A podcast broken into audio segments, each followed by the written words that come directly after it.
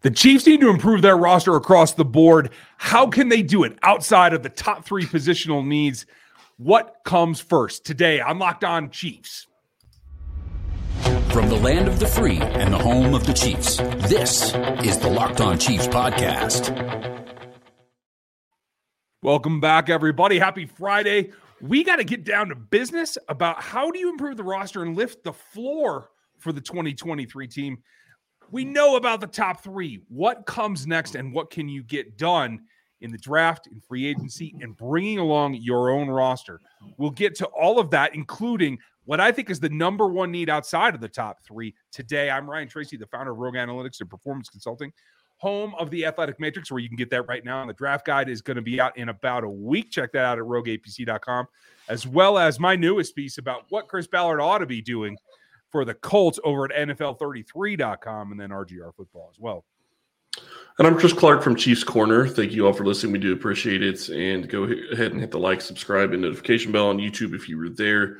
Uh, we do appreciate the reviews on iTunes and Spotify as well. There's a lot to talk about when you look at this roster. Uh, I do think that they have places that they can add. And quite frankly, I think that they can add probably multiple times at some of those top three positions, but we're going to talk yeah. about the other ones today. Uh, so let's just dive right in. And I want to start at QB. Okay. That's so, an interesting one. But let me say this first. Thanks for making us your first listen. Oh. We are going to talk about all the positions, not just the QB, but we appreciate your time. You can find us everywhere. Like, sub, and hit the bell on YouTube right now if you would, and make another Locked On show your second listen for the day. We would very much appreciate it. That said, quarterback, how the, can they improve the roster at the quarterback spot when you know you got like the guy, best guy on the planet right now playing this sport? You don't have a backup. I don't think that you can feel safe at backup right now, and I think that that's something that they need to consider looking at. Uh, whether it's not it's in the NFL draft or it's guys that we've talked about as those veterans, they need to improve the backup position. Uh, Shane Buechele hasn't played a game in the NFL not a regular season game. He's played in the preseason.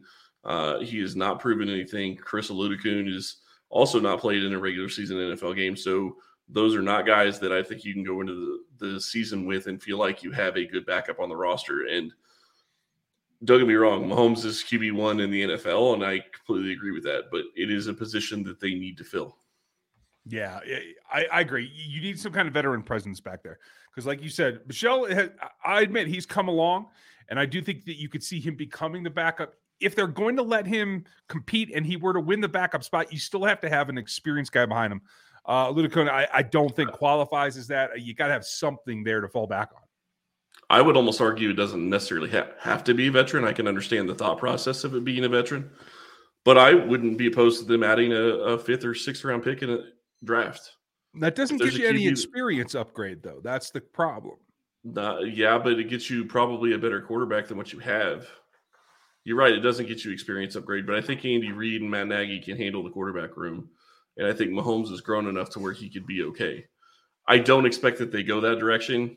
Uh, if they do bring in a rookie, I would expect that Buechele is probably on his way out. Uh, but I do think that that's something that they ought to be looking at regardless. And we've talked about this before they really ought to be looking at that position in just about every single draft to see if you can find a QB that maybe you could trade for picks in the future. Yeah, absolutely. I, I think there's going to be a nice little cluster of guys on day three late that are going to be interesting, including national champion Stetson Bennett, uh, Tune, the kid from Houston. Uh, I, I think I think Hall's going to go late as well. The BYU kid, you know, Andy's always got a soft spot for BYU kids, so you never know. But yeah, there, there's some options there. It really comes down to this: Do you feel that Shane Buechele has enough oomph and enough experience as being the third that he can now slide into the second spot? Maybe that's what we're looking at, but that's going to remain to be seen because right now the veterans are out there, and I don't think anybody's in danger of getting signed soon. So, what can you do? Well, if you're going to bring up the, the floor of this roster, I think in in terms of helping everything else that has to go on, We've seen a number of guys that are kind of tweeners come onto this roster, including Charles Omenihu. I think you want to get a, a, dedicated pass rushing D tackle to help you out and bolster the front, not necessarily from the edge, but just so that you have four, five, six, maybe seven guys that can rush the passer and get home. And so maybe that takes the form of a deep tackle and not an edge. There's a lot of undersized, intriguing guys in the draft. There's some guys that have some experience out there that maybe you can try to rekindle. I think it's mostly a draft proposition. But I think defensive tackle is an underrated need right here that we've discussed on the peripheries, but not enough to to really make it a, a pronounced goal to go get someone. No, and I definitely agree. I think it's a big need that they need to address because if you can get interior pass rush, it is going to be much better than getting pass rush from the DN. So in this scenario, I think that they could look at drafting somebody and, and, really help them out in that regard. I think there's a couple of options out there. Obviously, Tommy Adebawore is, is top there. Calijah Kancey's going to be out there as well. But it's not about the guy so much as the guy that fits in the front. And uh, I was tracking the other day, and it does look like of the few identified Chiefs coaches that have been out at pro days, there has been an offensive coordinator sighting with Matt Nagy, and there's been a defensive line sighting uh, with guys at Georgia. And it looks like Joe Cullen was there. So obviously, that's probably checking your guesses to see if Jalen Carter falls. I think it's also having to do with not just Nolan Smith, who I think is going to be within striking range of the Chiefs. We're going to see how mock draft Monday comes out. Uh, you guys don't miss Mondays because it's going to be a lot of fun. We'll see if we have to get funky with trades or how it's going to work out. But always a new scenario every Monday here on the show, and we are here five days a week, so we got to come up with something each week. But I also think that Beal is is a day three uh, rusher that you might come back for. There's a lot of options there, and the fact that Joe Cullen went to that pro day and was singled out uh, uh, as being in attendance, that stands out to me that they're seeing the whole defensive front as something they got to go get some depth at. Yeah, and this is something we've talked about uh, even before they signed Charles Omenihu. They needed to address both T tackle and D end. You have Chris Jones. You have, uh, you know, you have a guy that is going to be coming back from an injury, uh, and you hope that he plays. He's able to come back and play well, but that's going to be a question mark going into this. So D tackle is definitely going to be need, and you signed two more guys that basically have been practice squad players. Mm-hmm. You don't have great depth at defensive tackle, and you need to address that. And obviously, you have Derrick Nnadi. That's another guy you have there, but um, it's it's not a he's not a pass rusher. Yes, he's got a sack, I think, in his career, but I think it's just one. right. There, there, there's first down player, maybe second down, depending on the team that you're, you're playing, right? I do think Turk has some pass rush upside still, but coming off of the injury, I, I, don't know if we can count on that. So that's why I say like this has to be a dedicated effort to get a pass rushing D tackle. I think that's that's important. But you got to feed yeah, those guys, other- and that's always a challenge. So before we get into the next way that we can fix this roster, why don't we get an idea of how uh, we could feed them and maybe some of you guys out there as well? The Built Bar March Madness bracket is here. We know that you have a favorite bar or puff, and now's your time to make it count. Go to builtmarchmadness.com to vote for your favorites. I'll be voting for the chocolate brownie chunk. That's my favorite. And if you want, you can pick any of the bars that they have out there. There are a lot of good ones to go choose from. And you can support your team or support your bar or puff. And when you vote for your favorite bar or puff, you will be entered into a drawing where 50 lucky locked on listeners will get a free box of built. Not only that, but one Locked On fan will receive a 12 month subscription to Built to have Built's best bars or puffs delivered monthly straight to your door. You got to try Built because it is the best protein bar ever. They taste absolutely delicious. And what makes them so good is they are 100% real chocolate. They're high in protein and low in sugar. Run to builtmarchmadness.com right now to vote for your favorite bar or puff and pick up a box while you're there. You can vote every day in March, so hop in and support your pick. Okay, so we had to we had to get that read in there before we got down the road, or else this conversation is going to get real long. Where were you heading? What's the next way that they can help themselves? Well, I was still going to talk about defensive tackle a little bit. I, I just think that that's something they need to add because the other thing that you look at when you're looking at a pass rushing DT, yes, you want to have Chris Jones in there, but he's going to need time off the field at times as well. So getting somebody that can help and, and give him a, a, rest at times is going to be somebody that something that can help you. And yes, other guys can come down in and help as well, but uh, adding depth and other DT pass rushers would be a great deal for the Chiefs. You know, another position that I don't think that we've really talked about that much. I know we've talked about it a little bit, but I still think that running back is going to be to something that you're going to have to address. Pacheco is going to be here. I'm not sure if Clyde will be or not. We don't know right now. it seems he will. They're not going to save him a ton of money by cutting him unless they trade him. I wouldn't be shocked if he's still here, but you still need somebody behind him. Yep. And yeah, you could possibly bring Jerick McKinnon back, and I would love that. But the question is, is is he going to be able to come back for the same amount of money you paid him last year? Yeah, you could probably afford to pay him a little bit more, but you probably don't want to pay him a lot. True. Uh, and I do think that is in the cards, but it's always good this team to have an attrition rate. So you have maybe four running backs, especially if you're going to use them in the common theory right now is that maybe you're not going to go back to a fullback. Um, and if you are, it's going to be somebody that can do double duty, like a bigger bodied uh, back that can be a runner as well. Um, shout out to Derek Parish, who can play both ways. Uh, edge rusher, former fullback. Uh, very similar story to my own from down at Houston. Um, excellent, excellent pro days. Um, but uh, a guy that's going to go probably on day three that you got you got to take a look at. Well, and that'll be fun. I'm sure you're going to enjoy that, and I'm, I'm sure that you would like to see them bring in somebody that could do maybe that in in scenarios. And don't forget, Kansas City's put some of the their players in positions where they're not used to playing. Travis Kelce's played QB a couple of times. Uh, I'm still waiting for Kadarius Toney to throw the ball. I think that that's going to be a lot of fun, and I expect that to happen next season. I hope we keep waiting. But you bring up a good topic with the running backs. So uh, obviously, with the fullback deficit, well, all joking aside, what type of back do you want to see them bring in? Because I think on day three, especially and certainly in UDFA, you're going to have a wide variety of backs. So if you're, especially if you're thinking Clyde's going to be on here, how do you add to that group, thinking McKinnon's coming back, and make it more dynamic? Well, that's a great question, and, and that's assuming that you think McKinnon's coming back. That's the question. Is you don't we don't know what he's asking for contract wise. We don't know well, honestly, I, I, would expect he's wanting to play this year, and I would expect he'd want to come back to Kansas City. But contract wise, they are kind of tied up against the cap right now. Uh, they could make it work if they absolutely needed to. So, really, I think the the bigger question is is how how close do you feel that you can get McKinnon back? And if you feel like you maybe can't, maybe look at his skill set and try to find somebody that can come in as be a third down type back, give you that guy that is going to be your personal QB protector so to speak, and somebody that can catch the ball in the backfield like McKinnon has. Yeah, I mean that certainly sounds like a viable idea to me. Have you seen anybody that stands out to you that maybe you want to see them uh, target? There's there's a lot of smaller guys, um, guys that I think are going to go like kind of mid round, but you never know who's going to slip through. Who are you hoping for?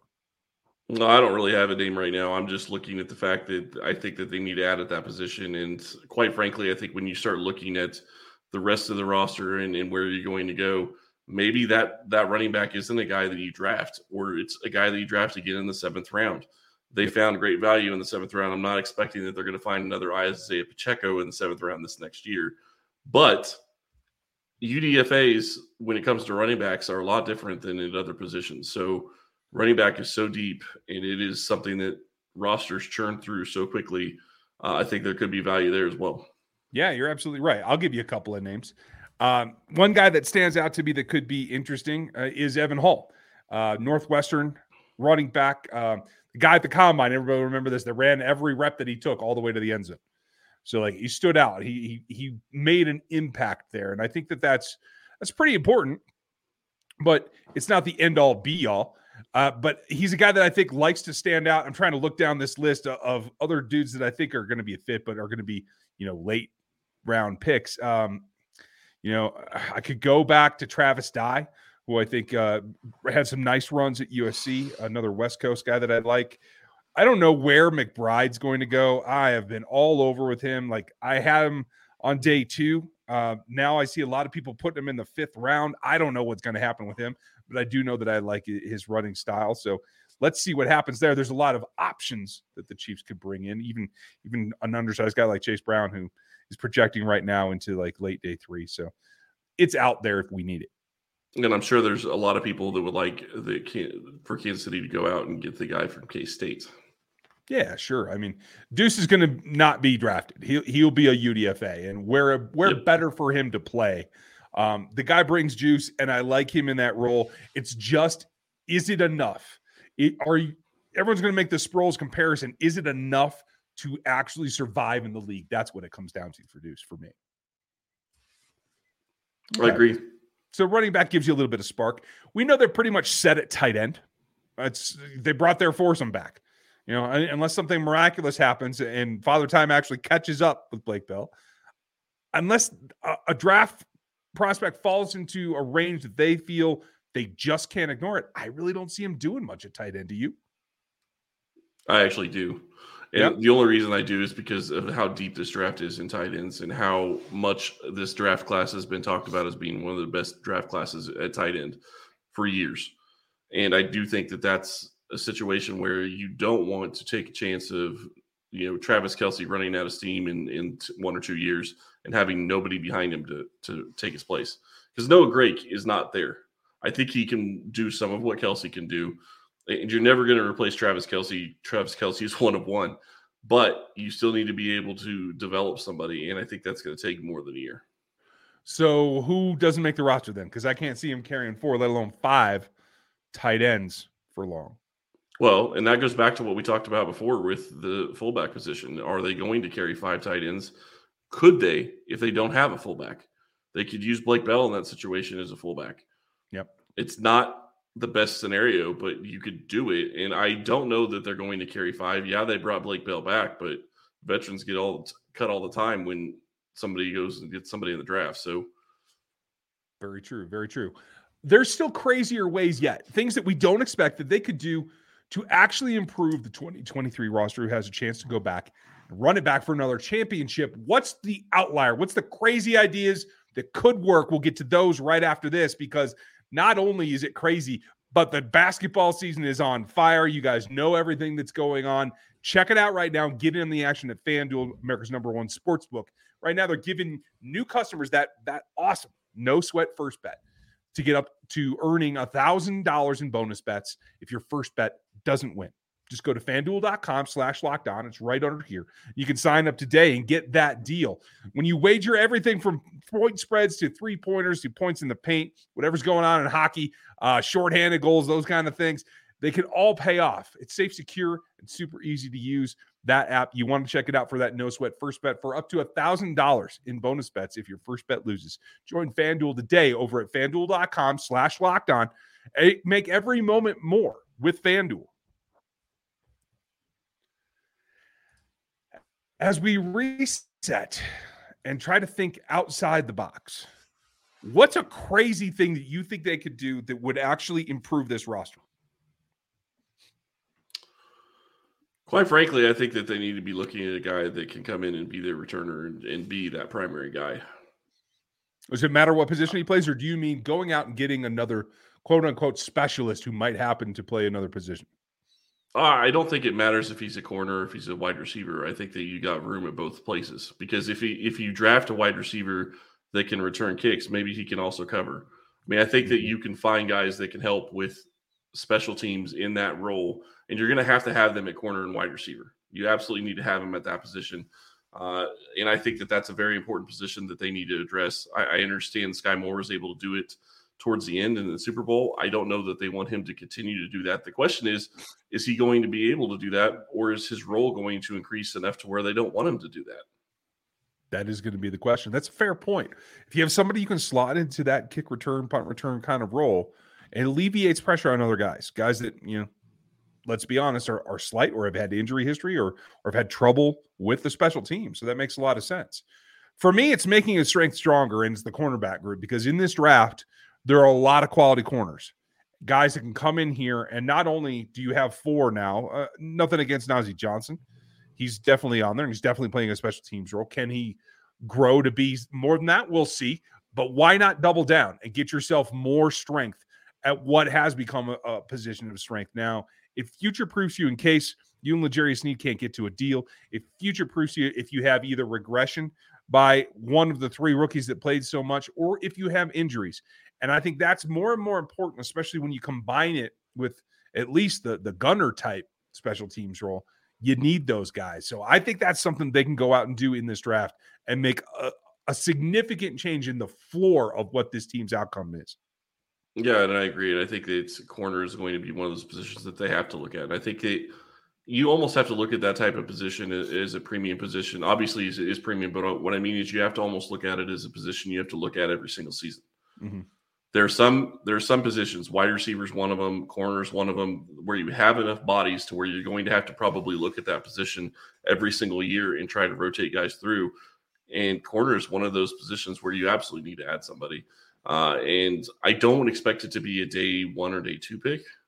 Uh, I would be shocked if it was a day one pick unless somebody drops that they just can't believe is there. Right. But I still don't think that it would be a day one pick. So I think you're looking at, at probably somebody in the fourth, seventh round, but they did very well picking that position last year. So I feel pretty confident about that. The other thing, the other position that I think that really we've kind of talked about a little bit, but they need to address safety. They need to bring in another safety. Mm-hmm. So, and I think that they're going to have to do that in the draft. I and I will say I do think that it's possible that they also bring in a veteran that is a special teams guy because they did that last year with Deon Bush. I think he did well in that role. True. But I still think you need a guy that can step in and play or eh, you know play in that system. Yeah, I mean, I agree with you. that the safety role needs to be completed one way or the other. And I do like a couple of safeties. They're going to be day three guys, or, or at least low day two guys. Um, Christopher Smith is probably my favorite dude, just about being a dude. But there's also uh, some value on day three at the corner spot too. Like one of the Mekhi's is going to be there, either Blackmon or Garner. Um, you're going to have Cam Mitchell down there uh, as well and be available. Honestly, Riley Moss is better than most people give him credit for. I'm not sure where Jartavius Martin's going to go. He's probably a day three guy as well. He's kind of right on the edge for me. Um, Jakorian Bennett is one of the, the fastest guy at the combine, and he's the other corner from Maryland who's likely to be right on the edge of a day three dude too. And I'll give you guys one more. It's uh, Bernard-Converse, who has not had the the draft season that everybody wants. He's the other guy from LSU who just ran, I think, a four flat with a 42 inch vertical just the other day at his pro day that has made some big plays. Another guy that's kind of under the radar right now, but I think is going to pay off. There's no way he ran a four flat. What for? What? I'm sorry, flat? four four flat. Four four zero is, is my point. Sorry, did, yeah. did I? I didn't say enough fours, evidently. No, you didn't. I, I, just wanted to point that out because there's no way he ran a four four four zero flat. Yeah, um, four point four zero. There. Yeah. Fair enough. Uh, you know, I think you look at this. You look at this group, and you know we've talked about this a little bit as well. You know, linebacker is another position that they could add.